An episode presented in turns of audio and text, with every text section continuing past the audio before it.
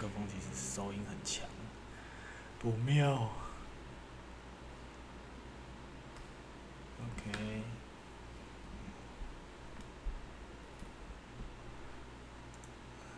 干嘛？我要打字都不能打哎、干没有回应呢、干，你又开那么多个，是我按太多吗？傻小啦。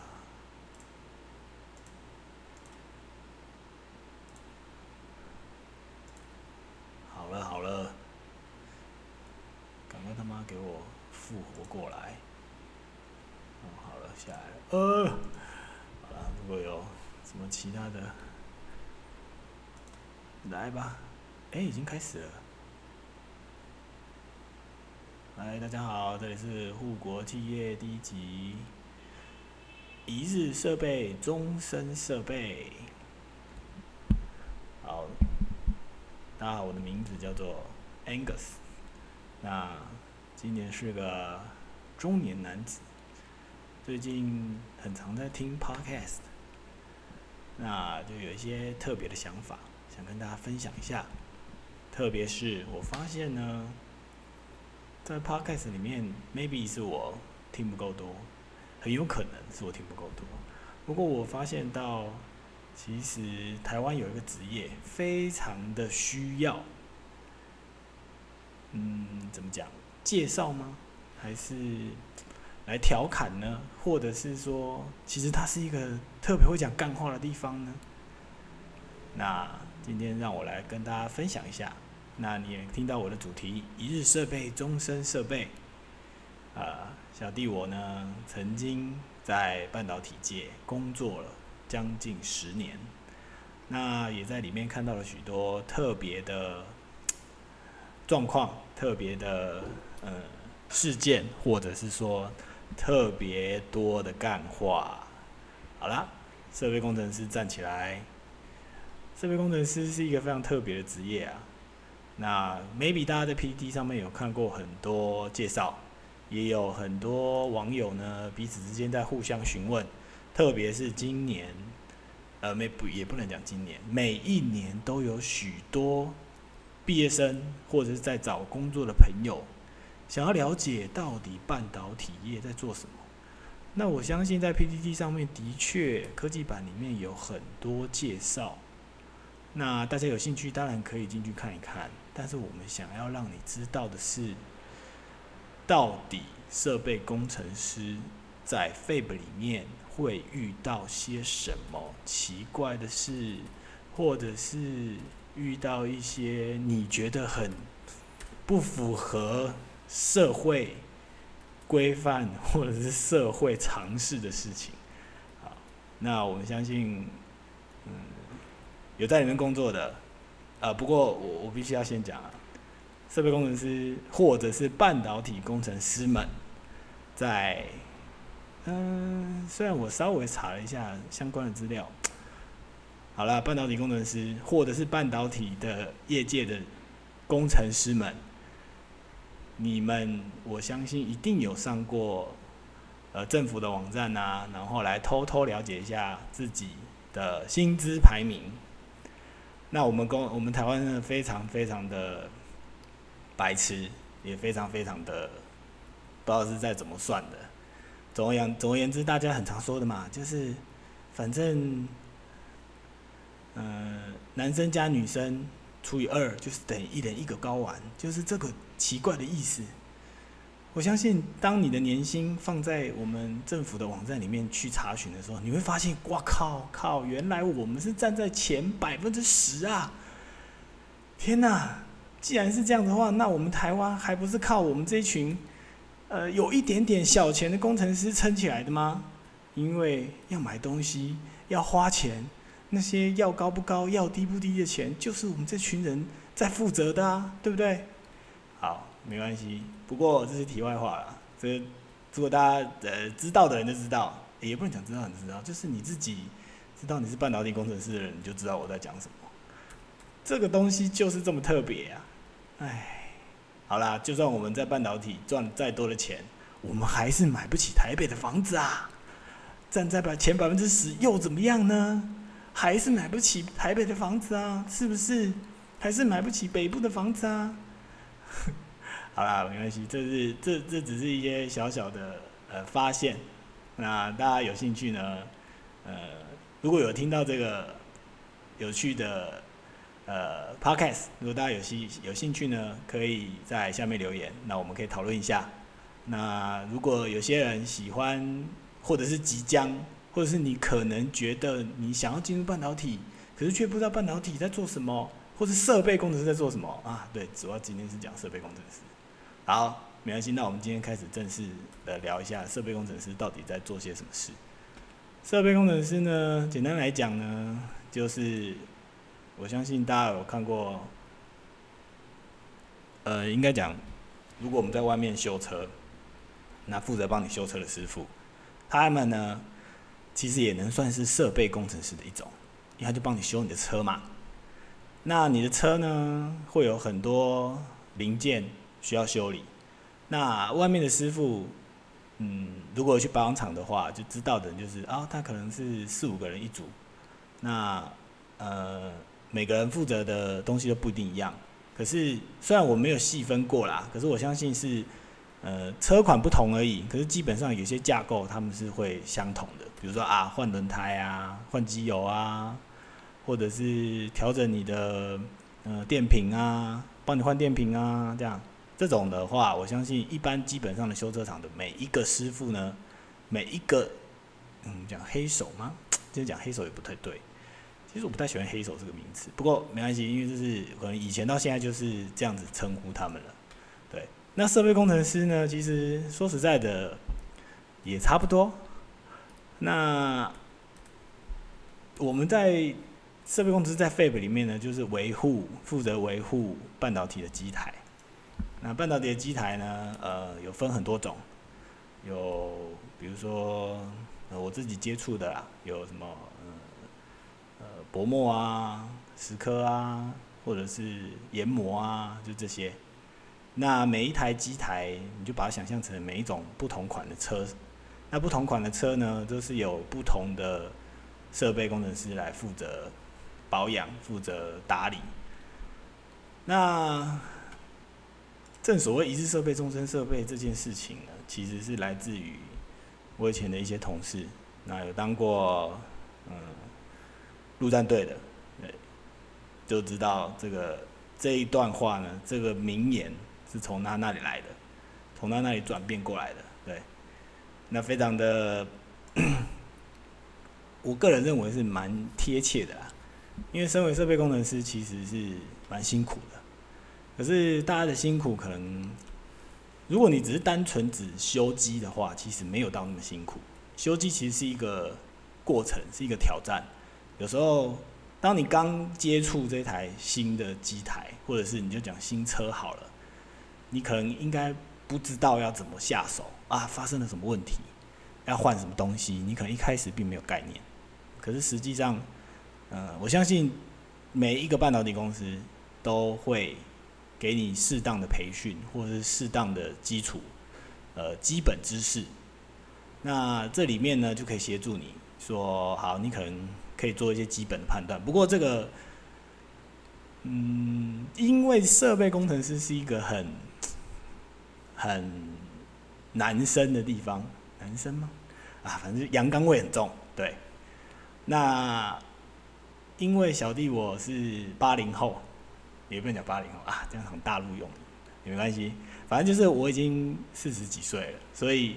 当我在接触到这个行业的时候，有一个东西，每一个男生在我这个年代的男生一听就知道，就是学长学弟制。当然，设备工程师也是讲求学长学弟制的。你是不是觉得你好像去到当兵的地方？这不得不说，有时候这个东西还真的是。有它必须存在的意义，那为什么呢？因为设备工程师，因为你刚开始的时候，可能公司会给你一些基本的培训，你啊，你可能只会知道说啊，我的我要以后要负责的机台放在哪里呀？以后负责的机台长什么样子啊？然后我以后负责的机台是是是叫什么机机台的编号是多少啊？这样，那真的上场的时候，当有问题的时候，或者是你需要做基本保养的时候，那公司是不会特别帮你培训说哦你要怎么保养。那这一块呢，就是由各个单位，那各个单位里面的学长们负责手把手的带你们做。那手这些学长们呢，嗯，我相信基本上大家刚开始的时候，嗯。严厉一点是很正常的，因为毕竟，呃，也不能这样讲，毕竟啊，对，就是毕竟，因为设备就是负责生产嘛。如果今天带你一个新人做，那万一没有做好，那接下来出现的不管是产品上面的问题，或者是机台自己的问题，那都会让让负责的人感到很困扰。就说阿干怎么又出事了什么的，是不是带领这些小菜鸡做做呃做保养，然后结果就出包，这样子其实是对学长们而言一定会觉得啊，这样子一定不好。所以一开始他们的严厉，我觉得是可以理解的。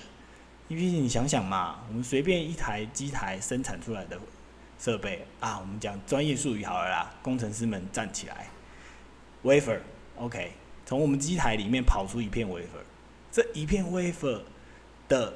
价值，我想你刚开始一定不会能够没办法理解。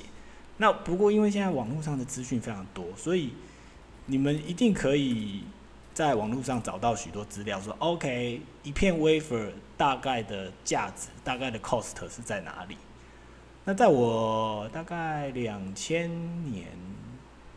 两千年。差不多两千年，两千年，嗯，两千年左右的时候，那时候我们听到，哎，我们是半导，我们半导体嘛，成品一片 wafer 好像是卖到一万块美金，好，那这样子站在这样子的想法上面，你就知道说，OK，设备工程师呢，不管是学长刚开始教你怎么做、怎么保养，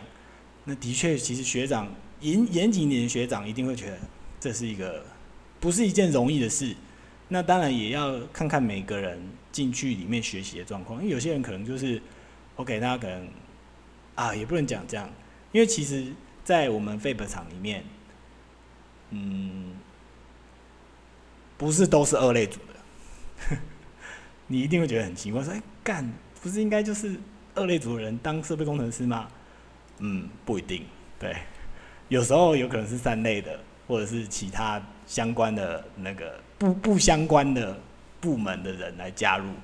那你们就会说，哎，干不对啊，应该是什么机械系呀、机电系呀或电机系呀那种这种这种科系的人来加入才合理吧？哦，没有，其实你说数学系、物理系、化学系，其实都可以加入的。那半导体就是一个 这么包容的一个单位。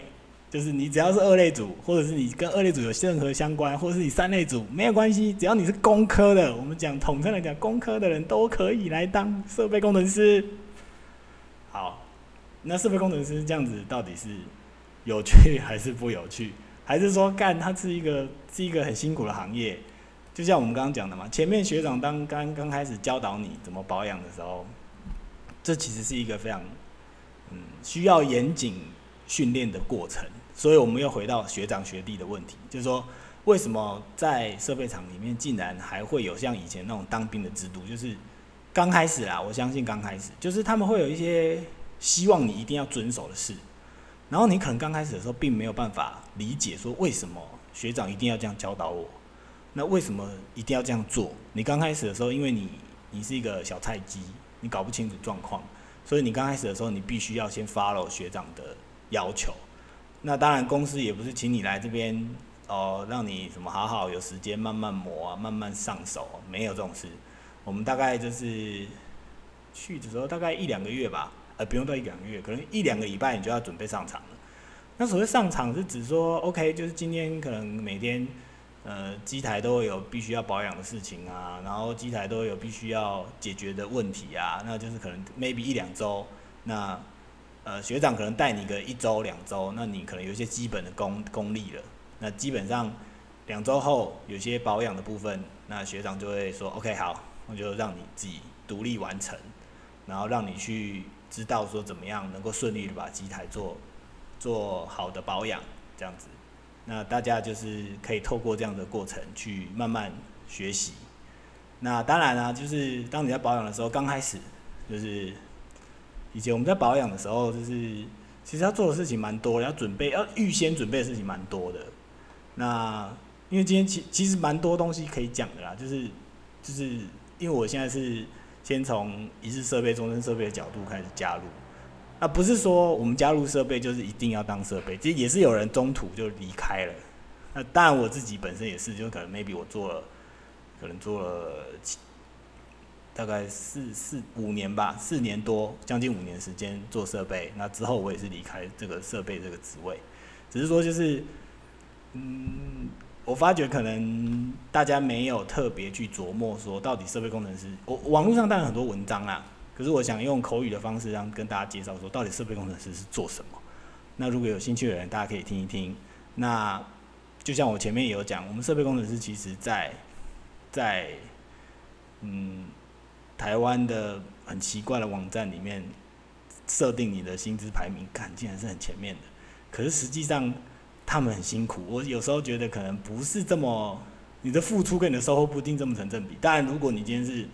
台积电或者是呃，当然我们讲台积电的话，我相信它一定是可以提供相对应的报酬，让你成为一个有尊严的工设备工程师。可是基本上，大部分设备工程师是不是这样子觉得自己有尊严？那我就不一定知道了。不过，其实里面还是有许多有趣的事情。那之后如果之后有机有机会能够继续再跟大家分享。那回到刚刚那个学习的问题，就是 OK，学长教完你，然后你开始做你该做的事情，然后接下来呢？你帮今当今天呃，maybe 给你个两两三个 chamber，然后你就负责把它保养好。那保养的过程就是啊，很多啦，这个可能有进去的人就知道说哦，我要做适当的清洁啊，然后把该换掉的东西换掉啊，然后接下来做一些比如说侧漏啊，或者是做一些呃什么 cycle purge 啊，类似这种，这些都是这这我我目前我的经验是在那个。薄膜啦，那在未来，我单我我们一定会，如果大家有兴趣，我们一定会邀请各个不同的设备，然后大概聊一下，说哦，大家可能要做些什么，或者是遇到一些什么智障的事情。那当然，设备工程师以薄膜设备工程师来讲，有个东西超常在设备里，在废本里面消失的，就是你动不动就会找不到你的工具。很多人都说，很多有经验的老设备工程师，或者是目前的设备工程师们，你我相信你们大家一定知道，说干妈的有时候找工具比真正做事的时间还要久，就是很没办法，就是每个因为不是只有你们单位需要工具，那别的单位也需要工具，那就像当兵一样，就是干有时候你为了要要赶快把事情结束，你就会可能 maybe 去干别人的东西，这是很正常的。当然，有一天有可能你干干干干到后来，你干也会干回你的 L 任局，或者是你干回你的原自己的工具。不过基本上几率很低啦，干就是东西不见了，干就真的不见了，你就可能很难找到。可是，呃，各部门之间也倒是没有说因为工具不见，然后大家彼此就会有一些什么摩擦什么的。其实不会，因为其实大家都知道说啊，干我们就是在工作的嘛。只是说有时候如果你有顺利找到工具，或是你一下子就可以准备好你的工具。那可能你你呃两个小时要做完的事情，你就可以 maybe 一个半，或者是呃将近两个小时就做完。那可是因为有时候为了要找那些工具，你就是可能要花更长的时间，可能要将近三个小时。那可能就会影响到机台回复的状况，因为机台就是设备厂呃不是 fab 厂就是一个很特别的地方。那有负责生产的，有负责修机的，那也有呃负责，还有其他很各各个很多单位要合作啦。可是其实最重要的还是设备工程师。我今天不是要让 设备工程师讲话，可是因为如果你自己是设备工程师的，你可能自己就会知道说，干，虽然听起来讲起来好像干，如果我今天设备没有修好，你他妈其他人是要生产个屁。可是没有，发现谁？就算你有这样的自觉，可是大家还是觉得你他妈就赶快把东西给我修好，修好了就对了。你就是在废品厂里面的食物链最底端，所有事情都是设备扛。唉，对啦，就是如果如果自己知道自己是设备工程师的听众，你应该很有感觉，就是说干妈的嘞，如果没有我，你们他妈生产个屁！这只是放在内心，不过今天帮你讲出来，就是干，没办法，有些废不长就是只能把废把设备工程师压榨到爆，然后压榨到就是说啊干，怎么好像什么事都找我，可是其实设备是真的蛮辛苦的，可是这个可是真正的辛苦并不是指说修机这部分，有时候只是为了要让让机台能够更顺利的恢复，或者是能够符合其他单位的要求。然后让你觉得很辛苦，其实有时候是发生在这个部分。不然你其实你说只是单纯保养、单纯单纯修机的话，其实没有到这么的不有趣。因为有时候不有趣的发生是各个部门之间的合作。不过这个就是你出社会之后你就会知道，有时候不是你想要怎么样就怎么样。那有时候真的是要看的眼光要看看很大，就是说哦，可能不是你今天在这边坚持什么，那是不是结果就一定比较好？不过当然，设备还是有设备自己的立场啊。当然，我们也是希望说，我们我们保养好的机台交给你们生产去做做调整。那我们也是希望说，OK，这这要是可以好好的生产，然后不会出什么大问题。对，好。那虽然今天讲一次设备、中正设备好像没有特别讲到什么，不过我我是想说跟大家分享一下，就是设备工程师的辛苦。那后面还有很多可以讲的，因为各个部门的设备还有一些许多不一样的调整，所以大家如果有兴趣的话，可以继续再往下听。那目前的话，因为今天是 EP one 嘛，呃，小试一下身手。如果大家喜欢的话，就是我们之后会再继续录制这样子的的关于半导体的有趣的事。那我们也会介绍半导体内容。或者是各个产业，因为其实护国企业不一定只有半导体，可是因为现在大家就是，对，你知道的，妈的媒体就是在那边乱搞，对，不过也没有啦，其实大家都很重要，可是不知道为什么媒体就是硬要讲，呃，什么护国企业啊什么的，对，好，那今天就先到这，谢谢大家，拜。